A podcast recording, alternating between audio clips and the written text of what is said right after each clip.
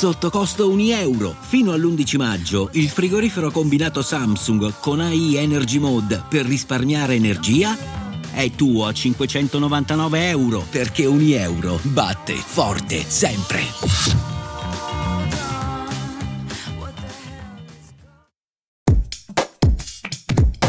Conosco Giorgia, che è entrata al test, ha fatto due Erasmus, uno in Asia e uno in America, si è laureata col massimo dei voti, ha fatto lo stage nella società dei suoi sogni e poi l'hanno presa, indeterminato. Tra l'altro una RAL molto alta per la sua età. Però la sera dopo lavoro torna a casa ed è troppo stanca per uscire con gli amici e poi si deve portare avanti col lavoro di domani.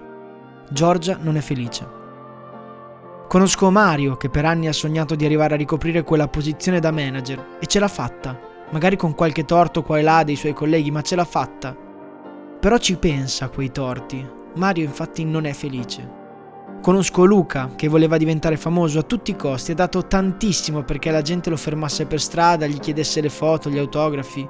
Solo che Luca pensava che la felicità fosse nel successo.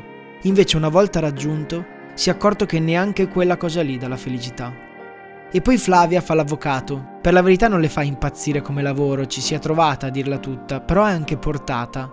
Flavia è piena di amici che le vogliono bene, ma almeno 8 ore al giorno è in quello studio, dei giorni apatica e dei giorni triste. Nel mentre sempre Luca, quello che aveva fatto successo, ha deciso di mollare tutto, ha pensato che se il successo non dà la felicità, allora forse il rifugiarsi in se stesso può essere un'altra via, magari dedicandosi alla propria passione tutto il giorno, perché si sa, fai della tua passione un lavoro e non lavorerai mai. Purtroppo anche questa è una cazzata. Giulia ha tutto, una famiglia stupenda, un lavoro bellissimo, degli amici pazzeschi, ma alla fine torna a casa la sera ed è un pochino giù, perché, boh, quando va tutto bene forse bisogna preoccuparsi perché prima o poi qualcosa succederà, no? E Marco? Marco non aveva niente, non ha tuttora niente e non è felice. Per forza, la felicità è per chi ha tutto, anche se Giulia potrebbe smentirlo. Intanto Luca si è rifugiato in se stesso, da solo, ma la solitudine ammazza e Luca lo sapeva anche da prima, per cui ha deciso di trovarsi una compagna. C'è Mario, quello che era diventato manager facendo un torto ai suoi colleghi, che ha applicato su LinkedIn ad una posizione da stage per una grande azienda, d'altronde si è accorto che neanche fare il manager dà la felicità. E forse la risposta è arrivare in una grande azienda e per metterci un piede dentro a 40 anni è disposto anche a fare uno stage a 500 euro al mese e a ricominciare tutto da capo, tanto poi sarà felice.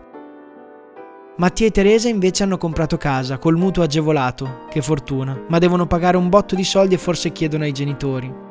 C'è Giovanni che si allena tutti i giorni per correre la maratona, c'è Filippo che ha comprato invece un cane, perché il cane è il migliore amico dell'uomo e poi non vuole finire come Luca che prima era famoso, poi da solo, poi con la fidanzata e poi si è accorto che la felicità non è neanche quella, non è neanche la fidanzata, ma forse fare un figlio. Boh.